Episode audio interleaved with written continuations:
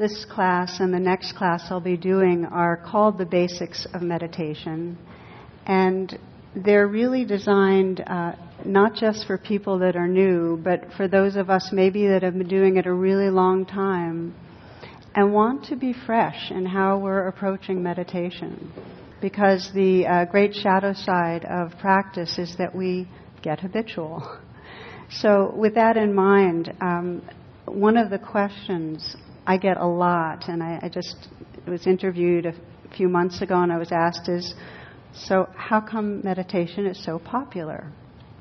And something in me has a kind of good news, bad news response, which is the bad news is people are so stressed. We are so speedy a culture. There is so much anxiety that, and, and depression that uh, there's a real yearning for something that can help us to slow down and come back and, and be here for our lives. There's a sense I hear from people of um, it's kind of like we're on the surface racing to the finish line. And what do you get at the finish line? You know, death. And not dropping into our moments. So that's the, the honest, it's not bad news, but that's, there's a kind of sense of there's a lot of suffering. And the good news is, and I really sense this, that there's an evolutionary unfolding going on whereby there's more and more of a sense of what's possible. That it's really possible to touch a great freedom. That, that happiness, that loving without holding back, that really living from our fullness is possible. And then there's this yearning to find the ways of paying attention that allow us to really live from our fullest. So I find that there's both of those, those elements in it. And it's always interesting to me. I think of it like exercise, that just the way exercise, exercising the body makes us more healthy, exercising the mind works. It really does. And there's now probably over 10,000 uh, pieces of really good research that are showing the benefits of meditation on everything, on the benefits on our physical health, you know, on our immune system, on sleep disorders, on addiction, anxiety, on uh, different ways of working with pain. And so, um, so uh, one of the most interesting ones is uh, that a number of my friends are working on research on helping to um, slow down cognitive decline. Really interesting. And so sometimes we think about, you know, we can all the different workshop titles you can have in terms of come and learn meditation, learn to lose weight, improve your sex life, gain intuition about financial stock market. You know, it's like of course it's popular, you know, it gives us all these powers in a different way. But in the deepest sense, uh, the research is validating really what the mystics have been in some way saying for a millennium, which is that when you learn to pay attention, you end up coming home to your own natural wisdom, you come home to a boundless quality of loving, and you have access to real freedom. And I think, in, the, in a very deep sense, we're drawn to that level. And um, there have been these gatherings of scientists and meditation teachers, all kind of pointing to the same thing. One of the first gatherings like this was in Washington, and there were a lot of a lot of the neuroscience community was there um, tons of researchers. The Dalai Lama presided, which was which was fun. And uh, a story that I love was because he, he had just come out with his book, The Revolutionary Art of Happiness, and the network news was interviewing him, and they asked him to share his happiest moment. So he thought for a little bit, and he gave that mischievous look he gives, and he said, I think now. and isn't it true? You know, that the only moment that we can be happy is if we're right here. like really happy. And the only place we can truly feel love, we can think about love, but to live it, to inhabit it, is right in this moment. And all, in creativity, this moment. It's like everything we really cherish involves a homecoming right here. So, how do we arrive? How do we practice? I read a, a verse. This is from the Desert Fathers. Is there anything I can do to make myself enlightened? As little as you can do to make the sun rise in the morning. Then of what use are the spiritual exercises you prescribe? To make sure that you're not asleep when the sun begins to rise. So we come here to train our minds so we're available. In a way, we're saying so we're available for freedom, so we're available when we're with someone that we care about to really listen. Or so we're available to look at this moon that's, you know, this big orange moon that's out right now. So we're here for this life. So the Buddha taught that what we cherish, this wisdom, this love, is already here. And meditation isn't, we're not trying to get somewhere else. It's almost like we're undoing the ways that we distract ourselves so that we can experience what's already here. And I think that's a really important way to understand it. We're not trying to get somewhere. We're actually creating the conditions so that the what we are can shine, can shine freely. And one of the uh, lines I most love, this is Rumi, is this. He says, Do you make regular visits to yourself? That's it. Isn't that wonderful? Do you make regular visits to yourself? So I'm retitling these two classes with that. Do you make regular visits to yourself? And what we find is that there's suffering when we leave home. And we all leave home. I mean, if you look at today, what was today like? I mean, how many moments did you leave your body? And in some way, just lose track of your body and your senses. How many moments did you leave your heart, leave the kind of tender quality of the heart, the sensitivity? We leave home. We leave, we disconnect from our belonging to this natural world, to the earth. We leave home. And what happens is that when we leave home regularly, we lose touch with what we most value. And so, a question I love to ask, and I invite you right now you can't ask it too much, is, and you can close your eyes to, to sense this. Is there anything between me and being at home right now?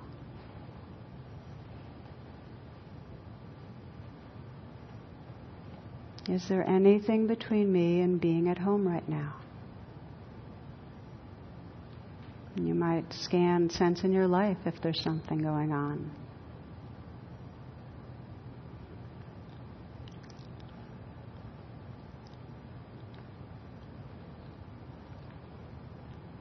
And then just bring it right into the moment. Is there anything this moment between me and being at home right now?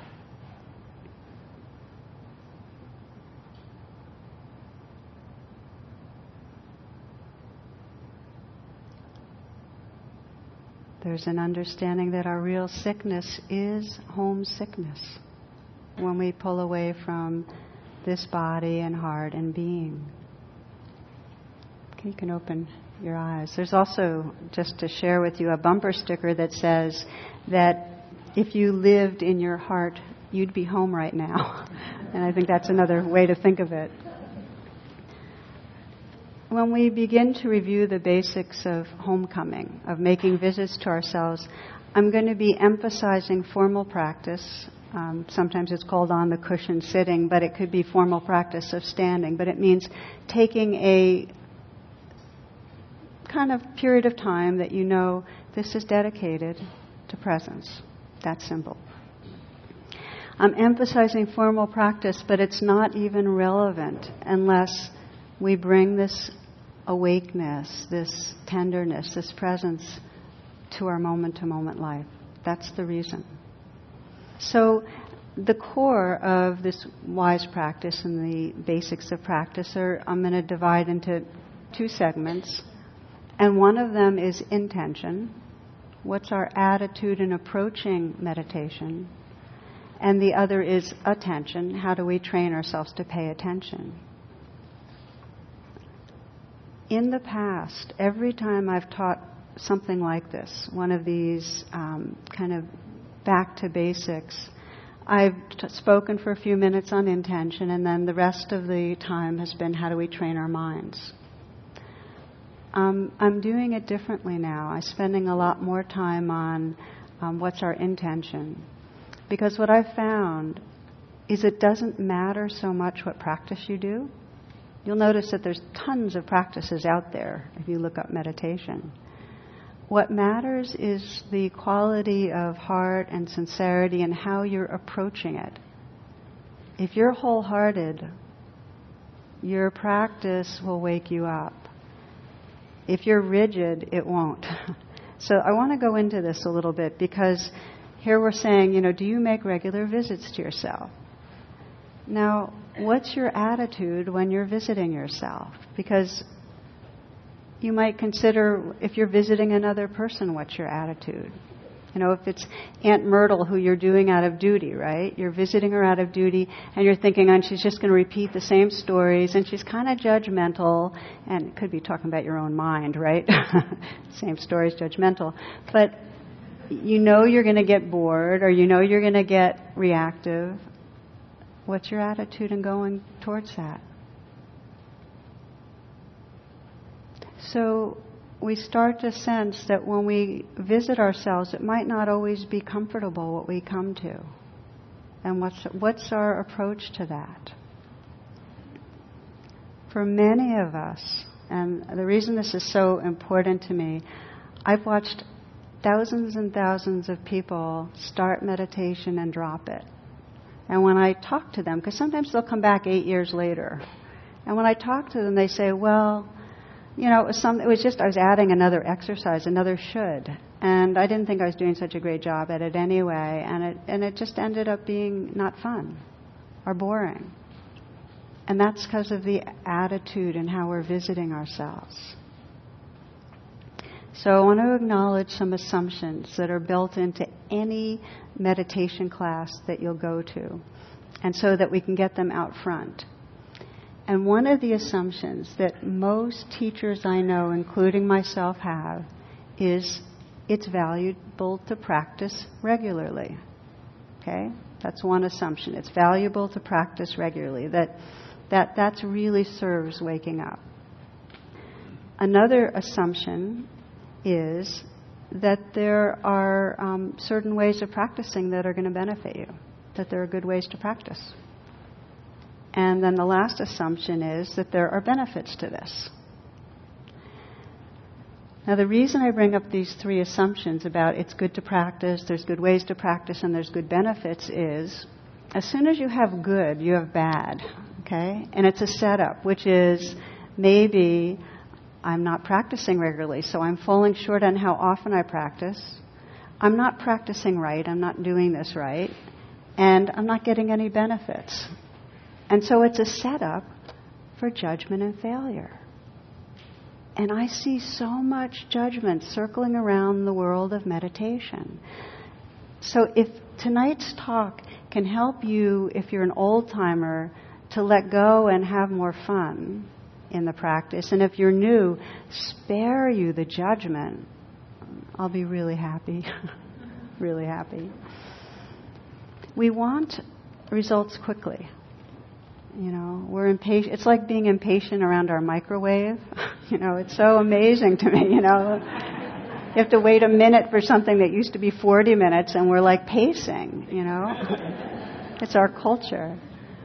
And you know, in the magazines now, they have these ads for meditation, you know, just four weeks and meditate like a monk, you know, and you can, and you all you have to do is listen to certain sound beeps, and you know, and not that, some of these sound current technologies are great, and it's playing into something, as you know, this uh, instant grad kind of culture.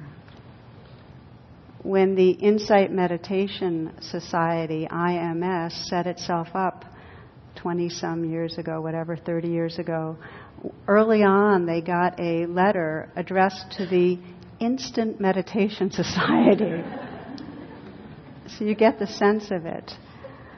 So we have this feeling like it's supposed to be working, it's supposed to work a certain way, it's supposed to work fast, and we're in some way on the sidelines, just to alert us to that.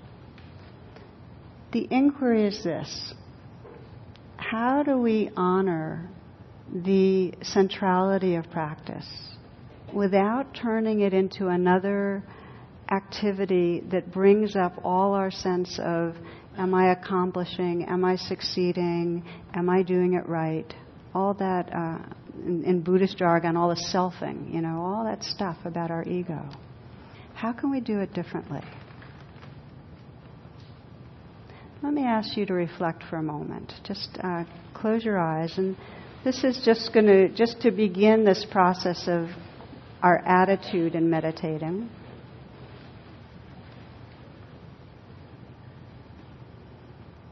And this is for anyone who has any sort of a practice in meditation. And if you have not yet practiced in meditation but are have explored other practices that are kind of like it, then, then the same question applies. And the, the inquiry is this What is your relationship with meditation practice? In other words, what's your attitude as you maybe sit down to meditate when you're going to visit yourself?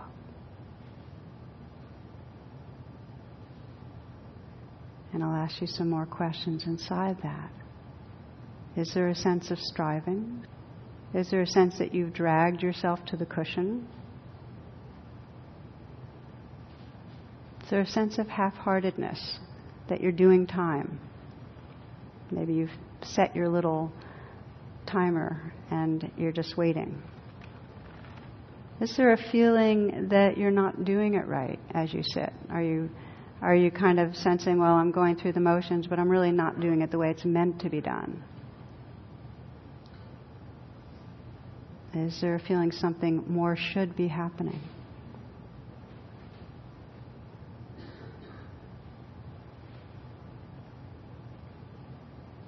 You have some feeling you're just not cut out for it? That it's just not right for you? Do you have a feeling that you're not doing it enough, long enough, frequently enough? See if as you just reflect on this, you can not add another judgment for the fact that you're judging yourself. You know? Just notice it. What's the attitude?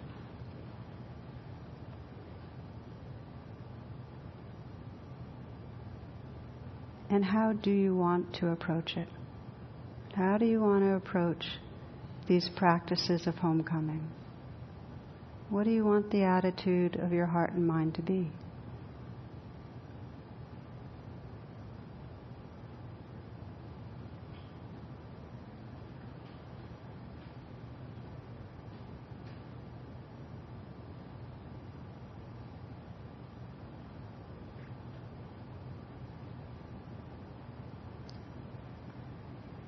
Just keep that in mind. Open your eyes when you're ready. Many years ago, Thich Nhat Hanh, a Vietnamese Zen teacher, went to a San Francisco Zen center, and uh, Zen centers are very rigorous, as some of you know. And on one of the days that he was teaching, he was asked by the students how they could improve their practice. And I want to read you what he said. You guys get up too early for one thing. You should get up a little later and your practice is too grim, I have just two instructions for you this week. One is to breathe, and one is to smile. Can you sense the tone there? I can sum up what I have found as the essential ingredients of an attitude that can carry us all the way. And there are really three, three words that I like, and one is interested. That you take the time to train your attention because you're interested in the nature of reality. You're interested in who you really are, behind the mask, behind all the conditioning. You're interested in who we all are. You want to be awake. That's one, interest, real curiosity. It's that question like, what is this? It's all such a mystery. That carries you a long way. The second quality is care. There's a sense of caring about presence. I know for myself that there came a time that didn't matter what I was experiencing in my body, it was more interesting to be in the present moment than often any thought. Even when my thoughts felt better, they just weren't as interesting as this immediate unfolding mystery. And that doesn't mean that out of habit I don't still veer off and not pay attention to that, but interest and then care because I cared about presence. So there's interest, there's care, and then the third is relaxed. If you just keep asking yourself, is it possible to relax just a little bit more this moment? It'll help you. So I share this and I've taken my time on it with you new students because I so cherish what's possible in these trainings of the heart and mind that I'd love you to be able to enjoy it and and design a practice for yourself that you can enjoy, even if it's just a few minutes a day. And there's many variations on how you can do it. But not to set it up as yet another thing to feel bad about. And for you more experienced students, I don't know anyone that doesn't lock into practice and have some assumptions they don't need to uncover and, and start fresh with in uh, the Zen tradition, the invitation is again and again to come into beginner's mind. This is uh, from Suzuki Roshi. He writes, In the beginner's mind, there are many possibilities. In the expert's mind, there are few. So, if we all, and I'm going to be having us practice a little together in this class, if we approach it like this is the first time, if you really approach it with that openness, I don't know what's going to happen. With that real open mindedness, uh, free of any assumptions that narrow the lens, that openness will actually lead to a very uh, wonderful adventure. Beginner's mind. the way that you can establish your attitude with each formal sitting is before you even start, take a little bit of time, just as we did tonight at the beginning of the evening, and listen inwardly and listen to the most sincere intention in you. Remind yourself of what matters. And that will help your attitude really have those qualities of interest, care, and relaxation. Okay? Okay, so training our attention. If you travel around the world and you kind of interview everybody about the kind of meditation they're doing, it will primarily fall into two categories.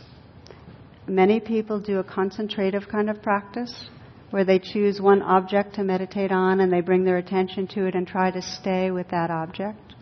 It creates a stillness, a tranquility, real deep kind of peace. So that's called concentration and brings tranquility.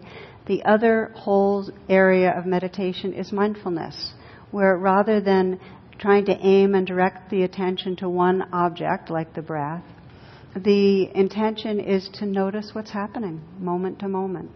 It's to be aware of your moment to moment experience.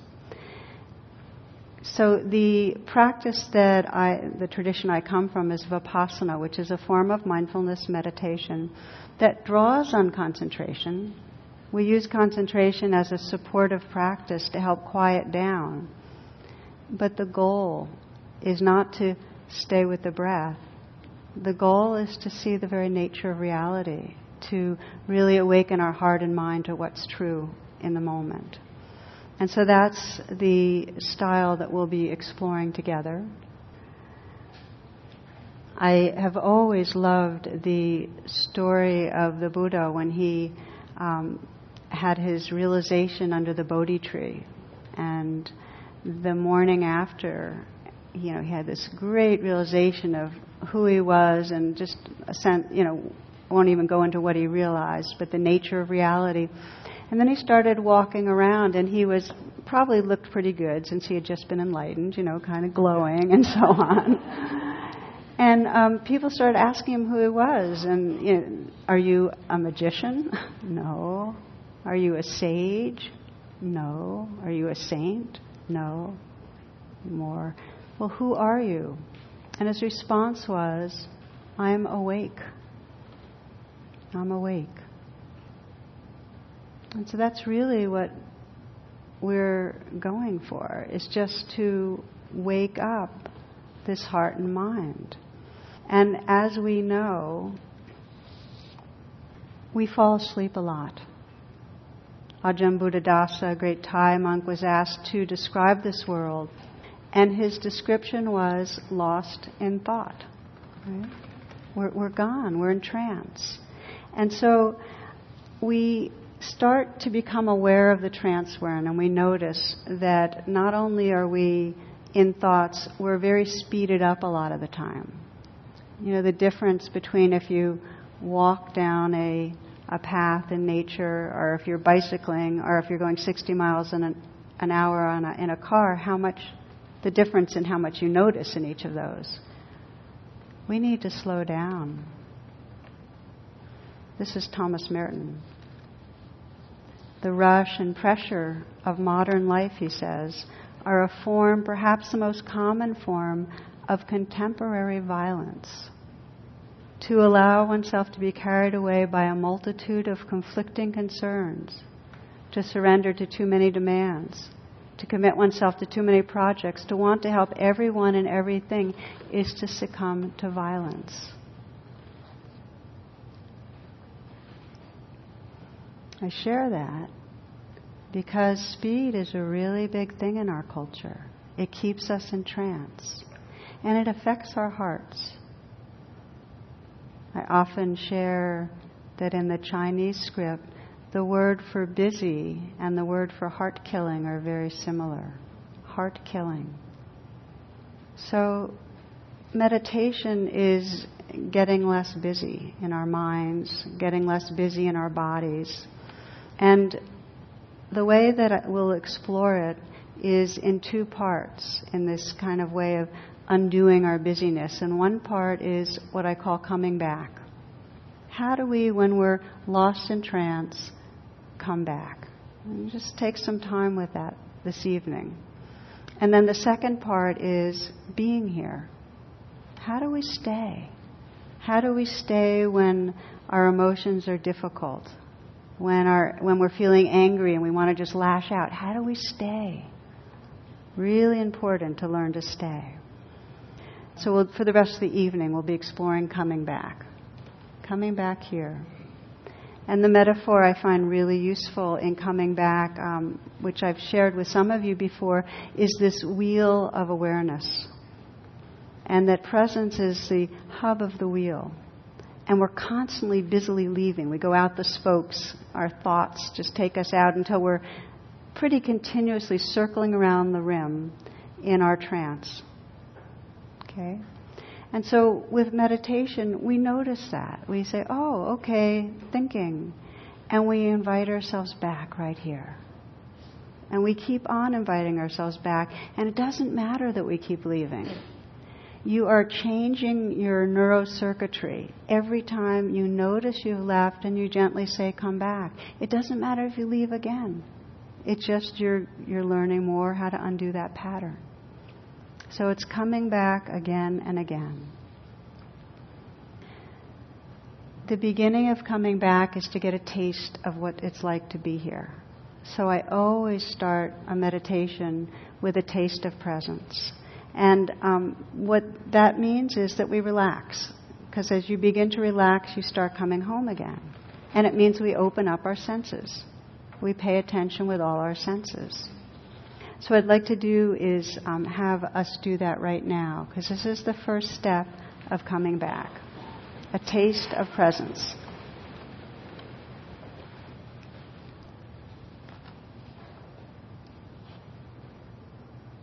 So, in this pause, just become aware of being right here. Just feel immediately a sense that awareness is here.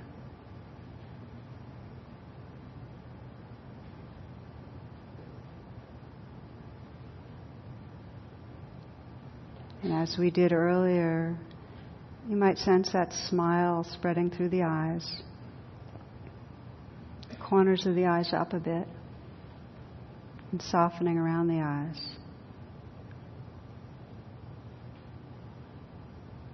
The slight smile at the mouth.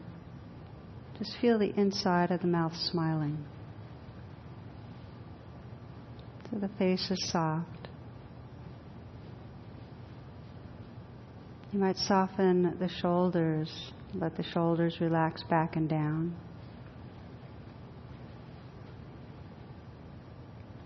And then feeling the hands, feel them from the inside so you can feel the aliveness there.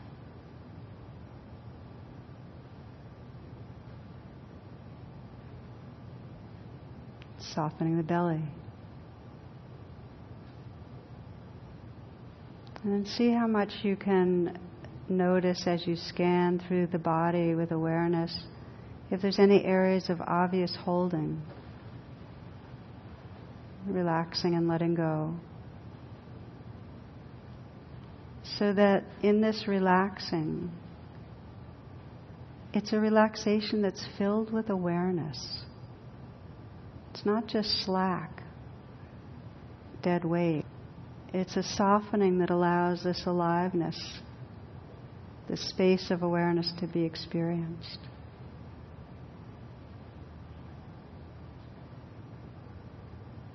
You can surrender your weight to the floor a bit. Just allow the tissues of your body to return to their intended place, aligning with gravity.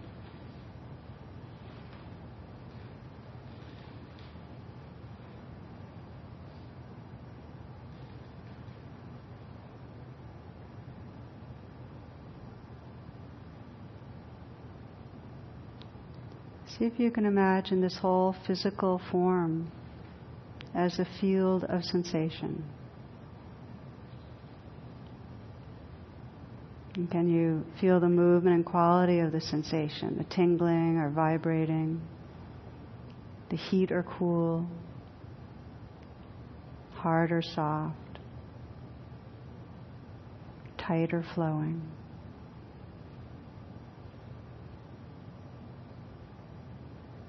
Just awaken this whole sense of sensation, this dance of sensation.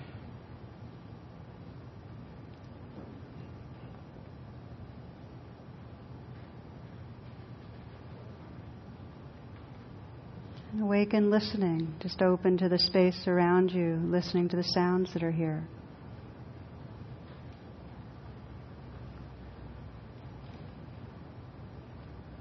Can you imagine receiving this symphony of sound, letting the sounds wash through you?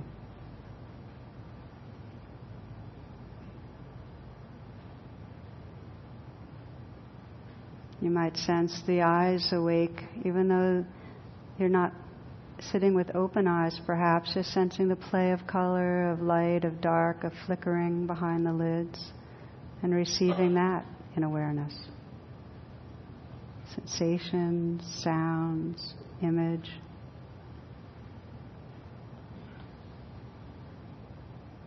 Feeling your breath and sensing the space around you, be receptive to any sense that might be in the air.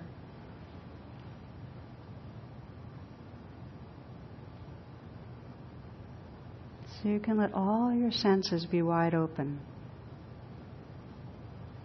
Your body and mind relaxed and receptive.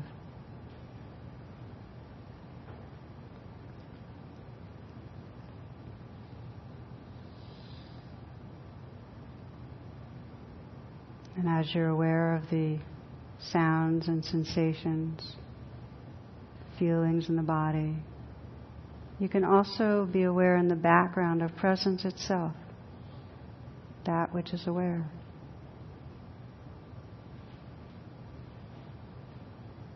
Just know you're here.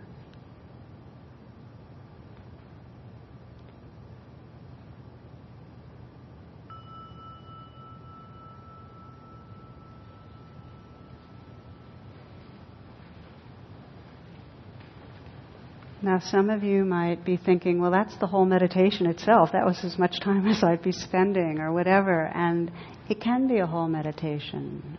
You might just let your meditation for the time being be I'm going to have a taste of presence this morning or this evening.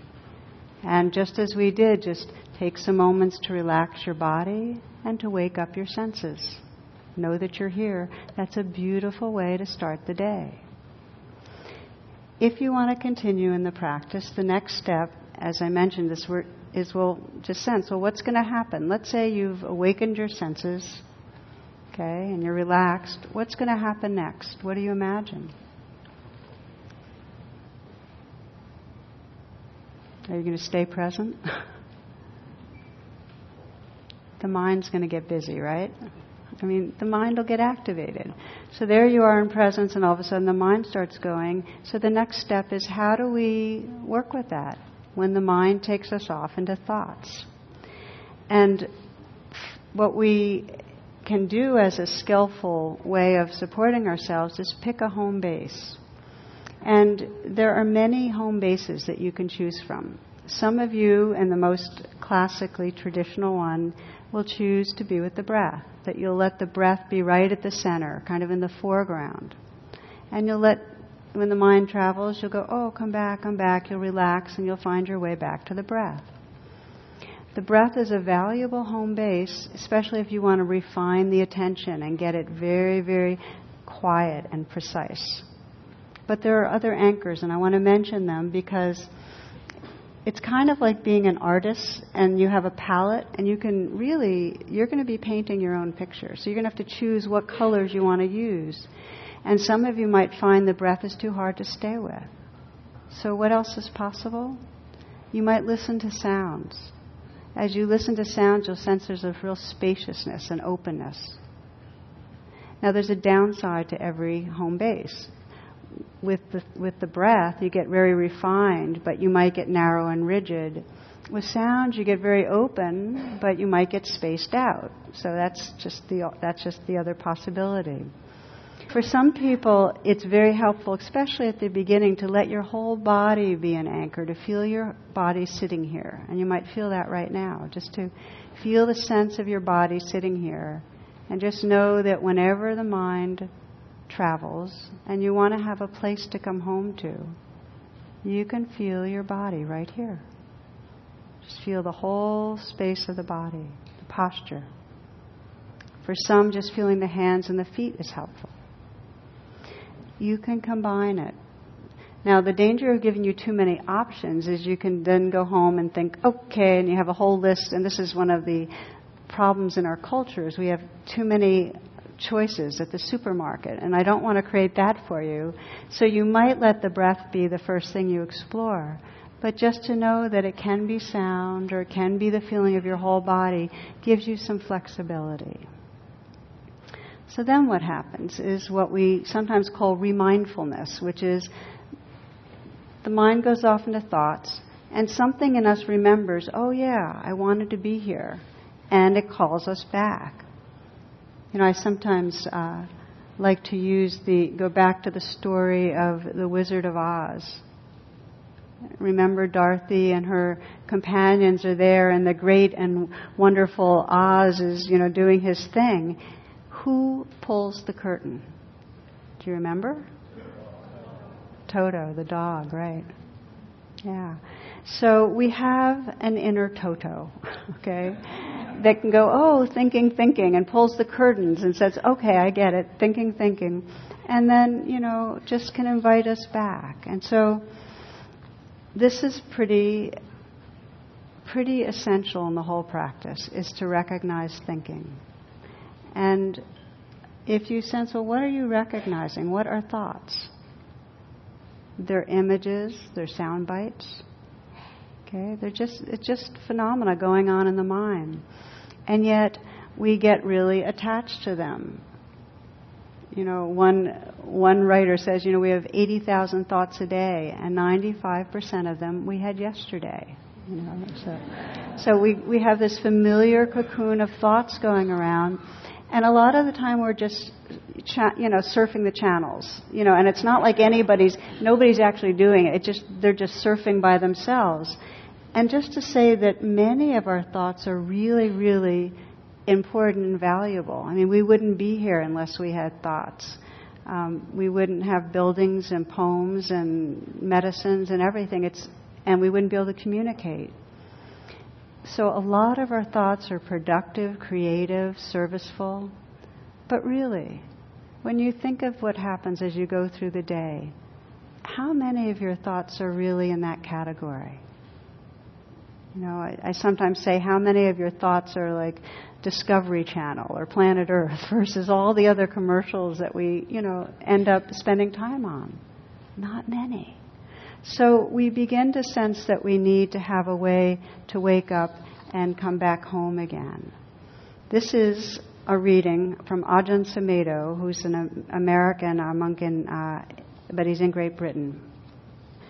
He says the practice of letting go is very effective for minds obsessed by compulsive thinking, which is most of us. You simplify your meditation practice down to two words letting go rather than try to develop this practice and then develop that and achieve this and go into that and understand this and read the suttas and study the Abhidhamma and then learn Pali and Sanskrit, then the Majjhima Nikaya and then the Prajnaparamita, rather than getting ordinations in Hinayana, Mahayana, and Vajrayana, write books and become a world-renowned authority on Buddhism, instead of becoming the world's expert on Buddhism and being invited to great international Buddhist conferences, just let go, let go, let go. I did nothing but this for about two years. Every time I tried to understand or figure things out, I'd say, let go, let go, until the desire would fade out. So I'm making it very simple for you to save you from getting caught in incredible amounts of suffering. There's nothing more sorrowful than having to attend international Buddhist conferences.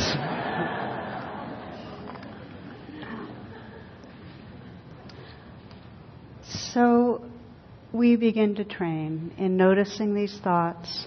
And letting go doesn't mean we vanquish the thoughts, it just means we're not lost inside them. And there's a difference. I suggest that when you notice thinking, you might just go, just note it, thinking, thinking, and then become interested in what's really happening right here, your living present moment. Because most of the time, our thoughts are not really serving us. There's one wonderful cartoon I love of this guy driving into a desert, and the sign says, You and your own tedious thoughts, next 200 miles, you know? so, so we come home because it's more interesting. Mostly, a way to think of it is we're training our minds so we have a choice. I mean, we have a choice because so many of our thoughts not just are uninteresting, they create separation. They create a, an us and a them. They're filled with judgment. And they end up making us feel bad about ourselves. So we learn to wake up and have a choice. One of the um, biggest breakthroughs that I see when people come to our residential retreats and I've had people at the end in the closing circle say it many times, is I realized I don't have to believe my thoughts. Now you hear that and go, yeah, right. But think of it. We spend most of our time having this movie of the mind and believing that that's what's real. All our, our bodies responding to our thoughts as if they're real. We get agitated, we get excited, we get angry as if the thoughts are real. So, what if you could pause and just say, okay, just a thought? That is revolutionary. That can change your life. and it's a training. So, as I, I mentioned, the key is that we do it with a gentleness and a kindness. You know, there's a, a poem I love that describes how to work with our neurotic patterns, and it, it says, repeat yourself as long as it's interesting. And I think it's the same thing. We keep on going into the same thought patterns. What's wrong with me? What's wrong with you? What I have to do to be okay? And finally, there comes a time where something in us says, wait a minute, I don't want to live in that trance any longer. And so we don't try to go to war with our thoughts because that never works. If you're at war with your thoughts, you'll be at war for the rest of your life. We can honor them. We can say, Thank you very much. And what's actually happening right here? And take refuge in what's present in the moment rather than the storyline.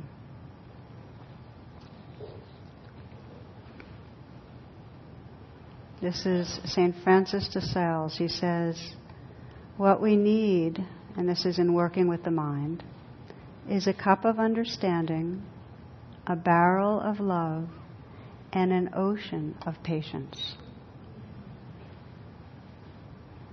He says, bring yourself back quite gently, and even if you do nothing during the whole of your time, bring your, but bring your heart back a, a thousand times, though it went away. Every time you brought it back, your time would be well employed. It's important because I can't tell you how many people come to me and confess that they have busy minds. I mean, as if they're the only mind in the world that is kind of addicted to thoughts and busy, you know. This mind creates, you know, just secretes thoughts, just like the body secretes enzymes. It just does it. And we need our thoughts to survive, but we don't have to be addicted to them and lost inside them. So tonight's really the message is we can train ourselves, but it needs to be with a really gentle touch kind of like Julia Childs when she says, you know, if you drop the lamb, just pick it up. Who will know, you know? You go off in thought, just notice it and say, okay, what's happening here? And by the way, if, you, if it's grim, it won't work. You know, you really need to have a, a, a playful quality in it and be easy. So let's practice. Let's just do a little. It's just a short one.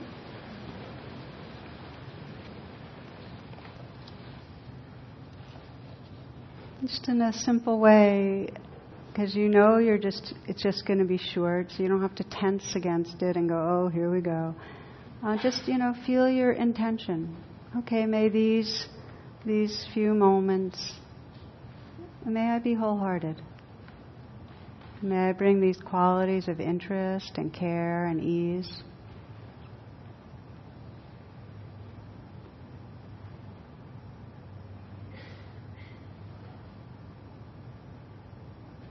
And you might imagine that you've already just done that first piece of establishing presence, tasting presence, but feel it again. Feel your body, inhabit your body, and see if you can just relax a little bit more right now.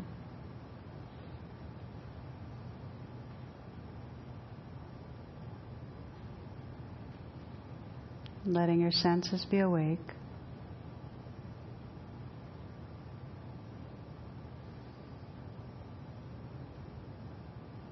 Just for the time being sensing your anchor, your home base. And without going into much choosing, you might just let, let the breath be your anchor for now.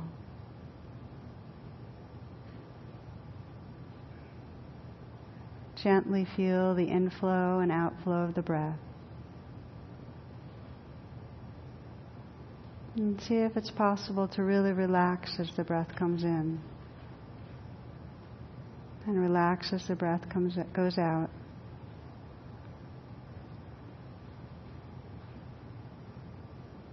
You can feel the breath, but you might also be aware of the sounds that are here. Of the larger realm of sensation. So it's not a tight attention to the breath. And in these next moments of silence, the practice is simply when you find the mind's drifted, when you become aware of that, with interest, with gentleness, discover what else is true right in the moment by reconnecting with sound, with your body, with your heart. Come back to what's alive and real right here.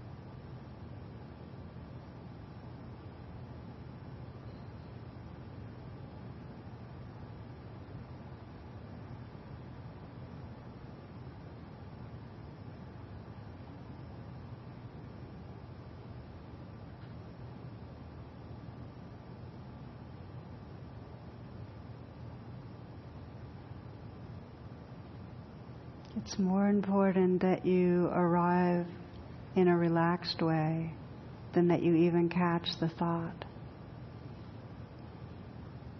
So keep inviting yourself once you realize you've been thinking, ah, relax back. These sounds, these sensations, this moment, what's happening? Interested, kind, easy.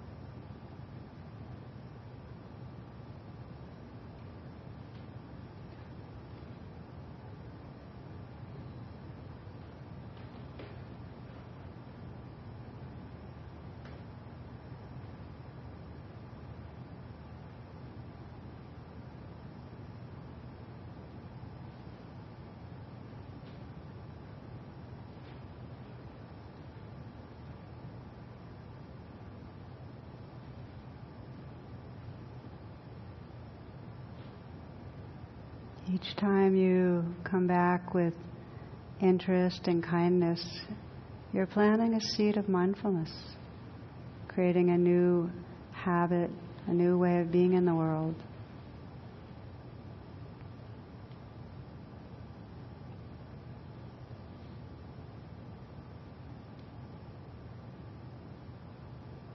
This is the poet Wu Men. He says, 10,000 flowers in spring the moon in autumn, snow in winter, flowers, 10,000 flowers in spring. If your mind isn't clouded by unnecessary things, this is the best season of your life.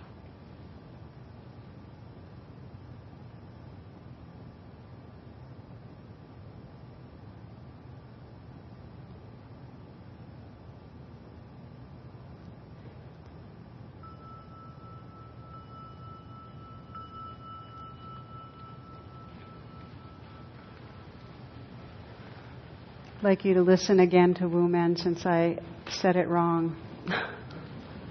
and it's so beautiful. 10,000 flowers in spring, the moon in autumn, a cool breeze in summer, snow in winter.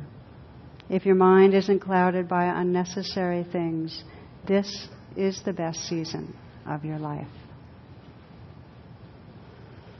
A couple of closing words to send you off with that like any form of mastery, piano, sports, anything, it's a 10,000 hour kind of practice. You know, we just, keep, the more you do it, the more it inclines your mind. Just to invite you, if you haven't already done it, to commit yourself to even a few minutes a day. There's something about the dailiness that's a gift to the soul. I mean, it really is something in you knows you're giving yourself this gift.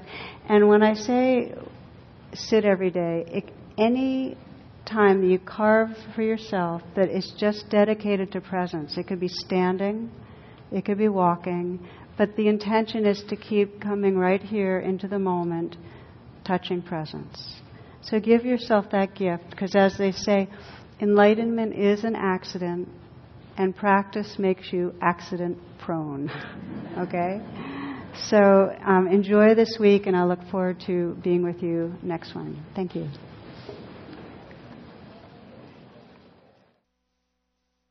The talk you just listened to has been freely offered.